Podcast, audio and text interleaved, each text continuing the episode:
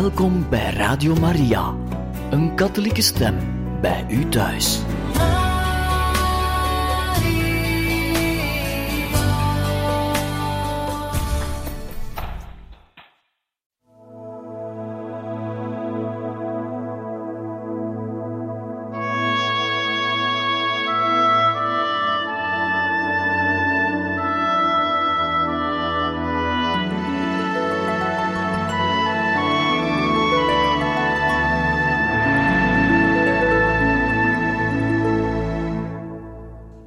Gaan verder met de aantekeningen die Johannes de 23ste gemaakt heeft in het jaar 1940.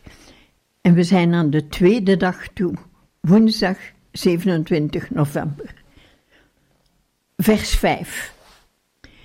Tegen u alleen heb ik gezondigd en kwaad ten overstaan van u bedreven, opdat gij gerechtvaardigd wordt in uw woorden en in het gelijk gesteld wordt als men u beoordeelt.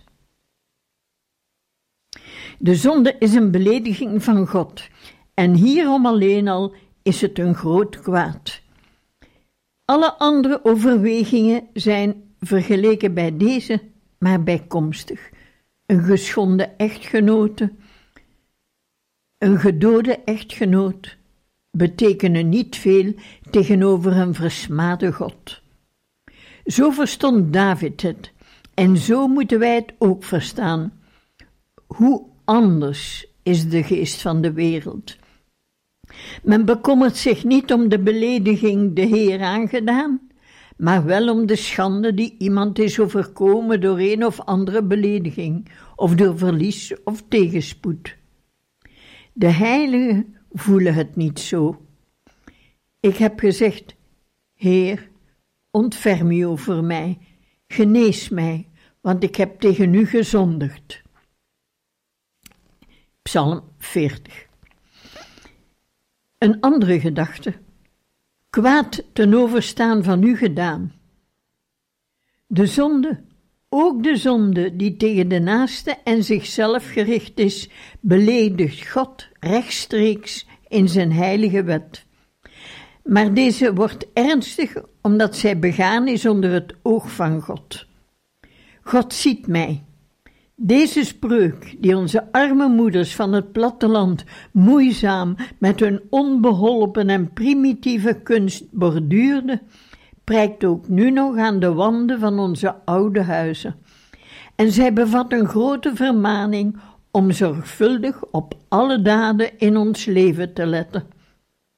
Wat is dit een diepgaande leer van de alomtegenwoordigheid van God, van zijn oog dat ons volgt, ook in het diepst verborgen duisternis van ons binnenste. Men zou er een hele ascetische verhandeling over kunnen opstellen. Zij ligt ten grondslag aan de zuivere schoonheid van de heilige zielen, die doorzichtig zijn als kristal, helder als zuiver water, zonder veinzerij tegenover anderen of tegenover zichzelf. Gebrek aan oprechtheid tegenover zichzelf, dat is toch wel het toppunt van onverantwoordelijkheid. Op het gevaar af om voor simpel te worden aanzien. Men lacht om de eenvoud van de rechtvaardige. Job, hoofdstuk 12. Wat een prachtige bladzijde vinden we hierover bij Gregorius de Grote.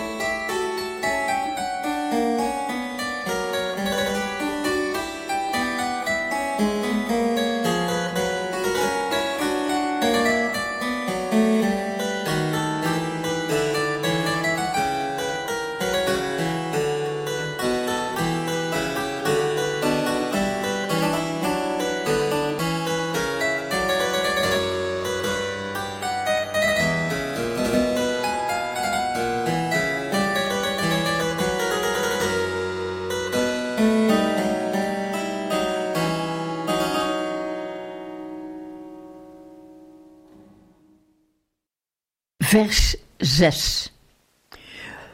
Want zie, in ongerechtigheden werd ik ontvangen, en in zonde ontving mij mijn moeder.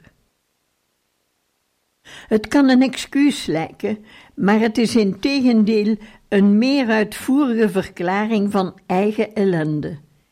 David spreekt wel over de wet van de erfzonde, dezelfde waarover de heilige Paulus zal spreken en die de theologen zwakte van nature noemen. De wet die men voelt in de ledematen en die in tegenstelling is met de wet van de geest, maar die niet kan dienen als uitvlucht, als voorwendsel of als rechtvaardiging. Wij moeten erkennen dat het kwaad in ons is. Maar wanneer de aantrekkingskracht van de uiterlijke dingen op ons inwerkt, staat ons de genade geheel ter beschikking om weerstand te bieden. En de genade is sterker dan de verleiding. Wat spreekt men toch van duivels? zei professor Tabarelli toen hij voor ons het traktaat over de genade behandelde. De duivels zijn wij en wij zijn de verantwoordelijke. In het geval David merkte Augustinus zeer terecht op: de vrouw was ver weg, de hartstocht nabij. Datgene wat hij zag was elders. De oorzaak van zijn val lag in hemzelf. De kennis die wij hebben van de menselijke zwakheid moet voor ons geneesheren van de zielen en aanleiding zijn tot medeleven, tot opbeuring en tot aanmoediging van de medemens, maar nooit een aanleiding om onszelf te verontschuldigen. Groot is onze verantwoordelijkheid bij het bewaren van de genade, die altijd aanwezig is om de natuur te beteugelen. In de arme natuur nestelen zich verkeerde neigingen van eerzucht, hoogmoed, gulzigheid, ongeduld, afgunst, gierigheid, luiheid en onbeschaamdheid. Deze nestelen zich in ons. Het beeld is van Senieri, als in een grote kooi, waarin wilde dieren als beesten, wolven, tijgers, leeuwen en luipaarden zich bevinden. Zij verrichten geen kwaad als de valdeur gesloten is en ze tegenhoudt. Men zou dan zeggen dat ze er niet eens waren. De genade houdt ze opgesloten en temt ze. Maar als deze er niet meer is, wat zullen die wilde beesten zich dan uitleven en hun aangeboren instinct volgen? Als redder staan er muur en bolwerk. Als de uitwendige genade en de inwendige genade muur en bolwerk bezwijken? Welk een bres is dit dan voor een arme christen, voor een arm priester? In ongerechtigheden werd ik ontvangen, in zonde ontving mij mijn moeder. Hiermee wordt niet onze eigen goede moeder bedoeld, maar de oude moeder der zonde.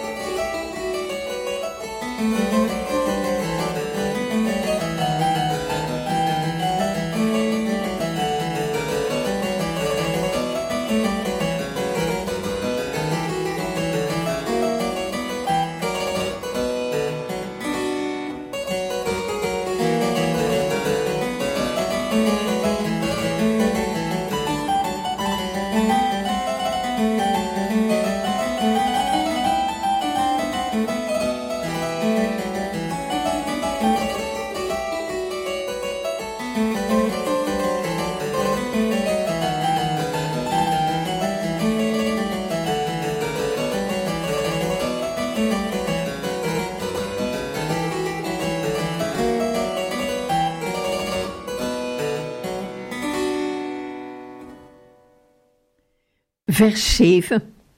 Zie, gij hebt immers de waarheid lief.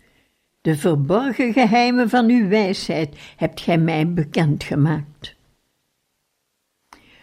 Voor eerst wilde de psalmist de waarheid erkennen van het woord dat de Heer door de profeet tot hem had gesproken, opdat gij gerechtvaardigd wordt in uw oordeel. En tevens de triomf van Gods oordeel naar voren laat komen, opdat gij in het gelijk gesteld wordt wanneer men u beoordeelt.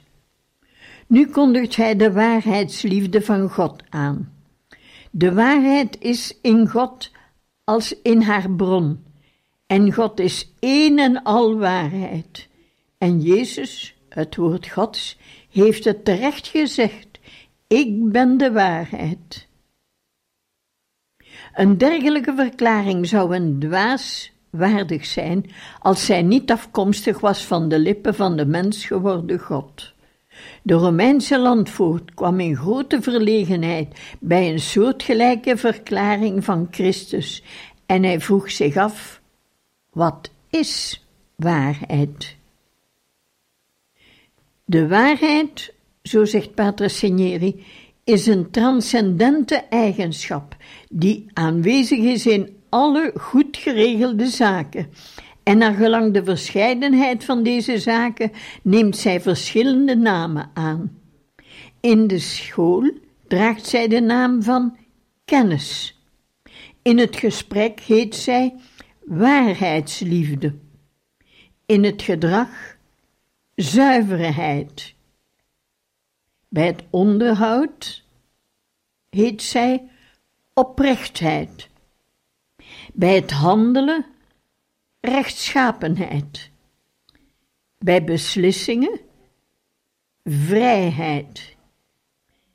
Bij het nakomen van beloften heet zij trouw. Aan de gerechtshoven draagt zij de beroemde naam van gerechtigheid. Dit is de waarheid van de Heer, die in eeuwigheid blijft. De waarheidsliefde. De kerk, de kerk heeft mij hiervoor op de dag van mijn bisschopswijding een bijzonder voorschrift gegeven. Hij moet de nederigheid en de waarheid beminnen en hieraan nooit verzaken, noch om lof, noch uit vrees. Hij mag het licht niet tot duisternis en de duisternis niet tot licht maken. Het kwaad mag gij niet goed noemen, noch het goede kwaad. Hij moet een schuld hebben tegenover verstandigen en dwazen, opdat hij vrucht mag plukken van de vooruitgang van allen. Ik dank de Heer, die mij een bijzondere aanleg gegeven heeft om altijd in iedere omstandigheid ten overstaan van allen op goede wijze en met hoffelijkheid, zeker, maar ook kalm en zonder vrees de waarheid te zeggen. Een paar kleine leugentjes uit mijn kinderjaren hebben, wegens hun dubbelzinnigheid en leugenachtigheid, in mijn hart een afschuw achtergelaten. In het bijzonder nu ik ouder word, wil ik daarom voor alles een oprecht mens zijn, de waarheid beminnen. Zo mogen God mij helpen. Ik heb het vele malen herhaald bij een eed op de Bijbel. De openbaringen van de onbekende verborgenheden van de goddelijke wijsheid komen vanzelf aan het licht. De waarheidsliefde is gelijk een eeuwige jeugd, fris en verrukkelijk.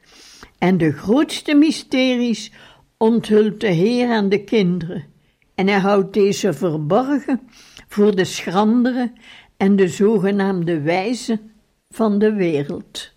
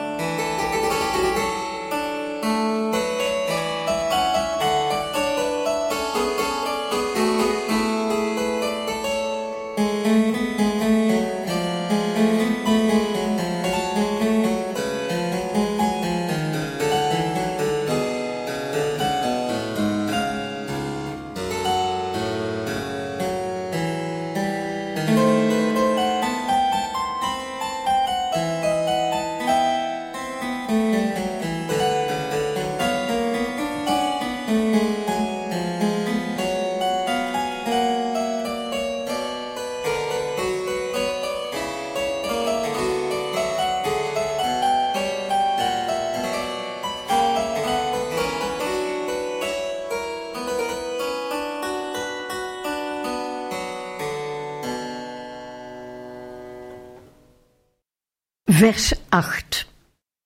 Besprenkel mij met hyssop, dan zal ik gereinigd worden. Was mij en witter dan sneeuw zal ik zijn. Hier wordt de Mosaïsche reinigingsritus van de Melaatse in herinnering gebracht. Zij moesten zich door de priester laten besprenkelen met een in bloed gedoopte bundel hyssop en zich vervolgens van top tot teen met helder water wassen. In deze tekst worden de zonden bedoeld die het lichaam bezoedelen en de ziel verlagen. De hyssop is voor het oog een nietig plantje, maar het is bijzonder krachtig. Het hecht zich vast aan de rots en schiet daar wortel. O, wat heeft het menselijk geslacht een grote besprenkeling nodig? Niet ten onrechte is Jezus door Isaïas gezien als de grote besprenkelaar. Hij zal de volkeren besprenkelen, zegt Isaïas. En door het beeld dat David gebruikt, is het ons mogelijk niet alleen de aankondiging te ontdekken van de genade die met de Mosaïsche wet verbonden is, maar ook en vooral de tweevoudige besprenkeling die het menselijke geslacht is gegeven in de sacramenten van doopsel en biecht. Deze, degene die besprenkelt, is onze Verlosser zelf. Onooglijk is het altaar van zijn offer, zoals de hyssop een onooglijk kruid is. Maar machtig is zijn bloed, dat met goddelijke milddadigheid over de lichamen en de zielen van de gelovigen tot hun zuivering wordt uitgestort. Welk een grote genade wordt dagelijks door deze twee sacramenten van verzoening en heil over de wereld uitgegoten. Daardoor zuivert de arme wereld zich en verrijst zij witter dan sneeuw. Een andere keer zal ik op dit vers terugkomen ter gelegenheid van mijn wekelijkse biecht. Besprenkel mij, Heer, dan zal ik gereinigd worden. Mogen de Heer mij reinigen van mijn eigen liefde, die, zoals Seigneur zegt, op drie punten houvast vindt. Op mijn wil, die maar al te graag op zijn eigen manier werkt. Op mijn reputatie, die geen verachting kan verdragen. En tenslotte op mijn geriefelijk leven, dat afkerig is van leed en erg gesteld is op afleiding. En ik denk ook aan het asperges mee op zondag in de parochiekerk voor het begin van de mis. Het gewone wordt alledaags. Men moet terugkeren tot de diepere betekenis van deze, van deze ceremonieën en bij het christenvolk er weer gevoel voor wekken. Laten wij denken aan Christus die optrad als hoge priester van de toekomstige heilsgoederen en die met zijn eigen bloed eenmaal het heilige is binnengegaan om daardoor eeuwige verlossing te verwerven en die zo de gelovige besprenkelt.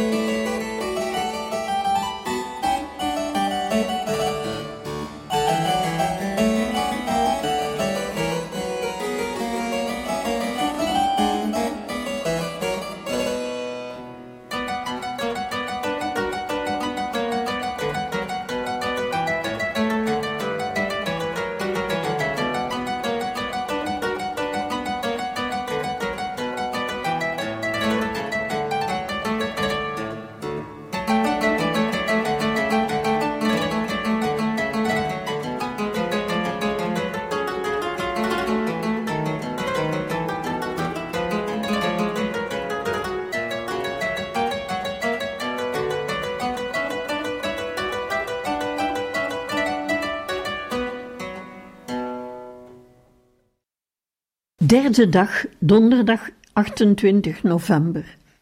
Vers 9. Laat vreugde en blijdschap mijn gehoor bereiken, dan zal mijn vernederd gebeente juichen. De aankondiging van de vergeving. De Heer heeft uw zonde vergeven, is reden tot vreugde en blijdschap. Dit hebben wij dikwijls ondervonden wanneer wij na de absolutie van de biechtvader, vooral tijdens de geestelijke oefeningen of bij een andere plechtige gebeurtenis in ons leven, weer opstonden. De vreugde behoort tot ons verstand, de blijdschap tot ons hart. Aan dit tweeledige gevoel beantwoordt ook de uitzonderlijke ontspanning en een uitwendige weerslag, een uitwendige weerslag daarvan in ons lichaam. Het vernederde gebeente zal juichen. Er zijn, wat dit betreft, bijbelse uitdrukkingen van een treffende levendigheid. Bijvoorbeeld wanneer Isaïas zegt: Gij zult het zien en uw hart zal bonzen van blijdschap. En er in spreuken wordt gezegd: Een blij hart geeft een vrolijk gezicht. Het mysterie van de geestelijke blijdschap, een kenmerk van heilige zielen, laat zich hier zien in al zijn schoonheid en bekoorlijkheid. De Heer laat ons in het onzekere omtrent ons eeuwig heil, maar in plaats daarvan geeft Hij ons tekenen die volstaan om ons een innerlijke kalmte te schenken en die de blijdschap doen opbloeien. De geest zelf bevestigt het getuigenis van onze geest dat wij kinderen van God zijn. Het is iets groots zich kind van God te weten. Deze zekerheid, die dikwijls in ons hart aanwezig is, zonder dat wij er ons rekenschap van kunnen geven, is de onuitputtelijke bron van onze vreugde en het echte fundament van de ware godsvrucht. De ware godsvrucht bestaat in het willen van alles wat vereist is voor een volledige, liefdevolle dienst van de Heer.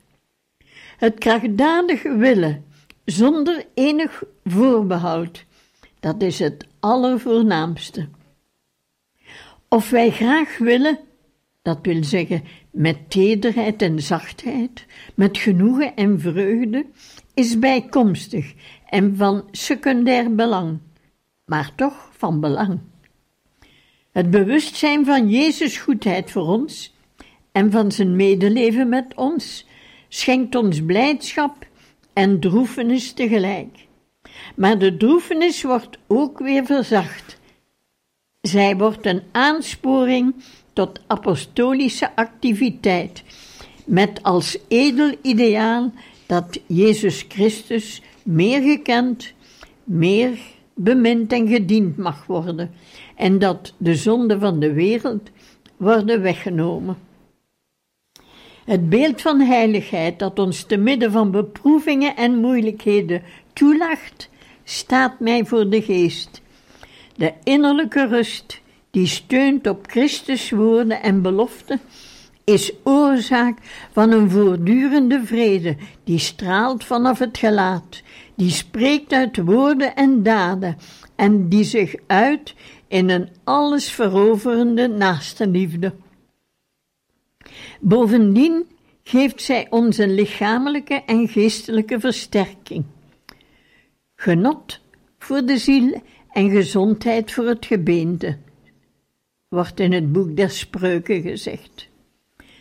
Het in vrede leven met de Heer, het weten dat Hij vergiffenis heeft geschonken en dat wij op onze beurt anderen vergiffenis kunnen schenken, is het vet en het merg waarvan de psalmist spreekt en voortdurend legt het ons het magnificat in de mond.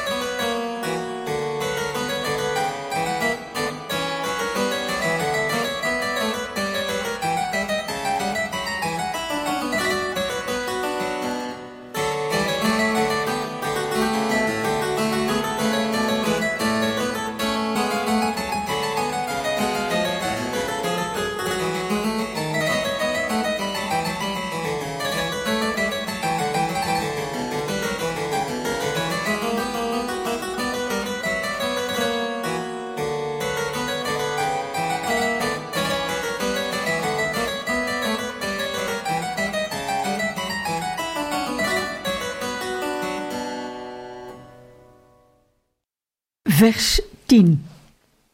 Wend uw aangezicht af van mijn zonde en delg al mijn overtredingen uit. De smeekbede van de berouwvolle koning herhaalt zich met kracht, wordt groter en strekt zich uit tot alle overtredingen die hij begaan heeft, buiten die allergrootste die de aanleiding was tot de psalm Miserere. Hoe ontroerend is dit spreken over het aangezicht van de Heer, dat wil zeggen over de ogen, de blik, de karakteristieke trek, de uitdrukking van verontwaardiging en toren. Dit aangezicht zal op de laatste dag weer verschijnen en eeuwige ontsteltenis en verschrikking teweegbrengen voor de verworpenen. Ik moet mij vertrouwd maken met deze versregel, bij wijze van hernieuwd berouw. Wij moeten niet bang zijn onszelf zondaars te noemen. Iedere overdrijving in uitdrukkingswijze is schadelijk en ieder drukt zich uit volgens eigen aanleg. Omdat wij echter steeds vergiffenis van de Heer nodig hebben, is het goed voortdurend een smekende houding aan te nemen en te betrouwen op de goddelijke goedertierenheid. Een vermorzeld en vernederd hart zult gij, o God, niet verachten. David zal het ons aanstonds zeggen, maar het is goed geen enkel woord over te slaan dat dit nederige berouw tot uitdrukking kan brengen.